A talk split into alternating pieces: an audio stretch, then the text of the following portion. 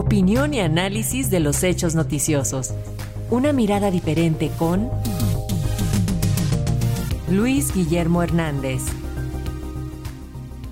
La presidenta de la Comisión de Madrid, Isabel Díaz Ayuso, afirma que el candidato socialista en las elecciones generales, Pedro Sánchez, ya lo tiene todo pactado y que aprovechará las vacaciones para, por la puerta de atrás, asegurar su permanencia, cerrando los pactos con los enemigos de España. Sobre este tema, sobre lo que ocurre en España, tenemos el comentario del periodista y analista político Luis Guillermo Hernández.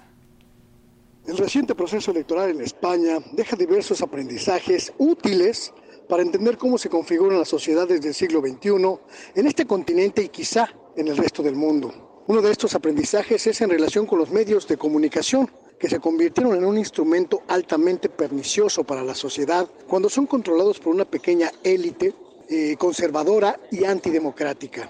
Los medios privados convertidos en arma contra adversarios ideológicos, no sirven a una sociedad que es bombardeada, atacada por noticieros, periodistas y figuras públicas que ocultan sus intereses, simulan imparcialidad, pero imponen una visión parcial del mundo. En España ocurrió y está ocurriendo en México también con diversos medios privados. Otra enseñanza de esta elección es la determinación que una sociedad de derechos y libertades puede aportar a un país dividido ideológicamente partido en dos mitades, como es el caso español.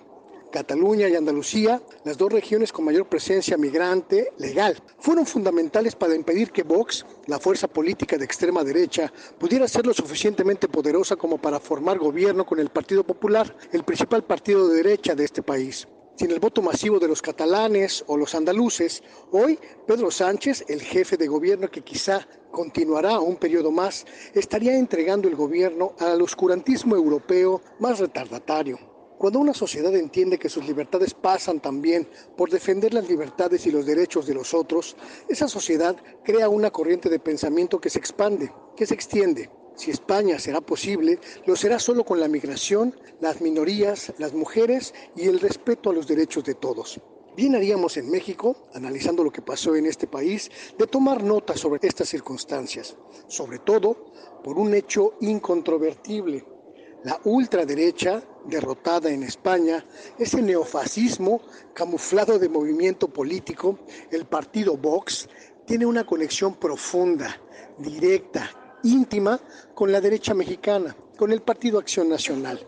Y hay que cerrarle el paso a esas ideas oscurantistas, retardatarias, anacrónicas. Hay que cerrarle el paso a la cerrazón, hay que cerrarle el paso a la ultraderecha antes de que eche raíces en un país de libertades como el que intentamos construir en México. Ese es mi comentario.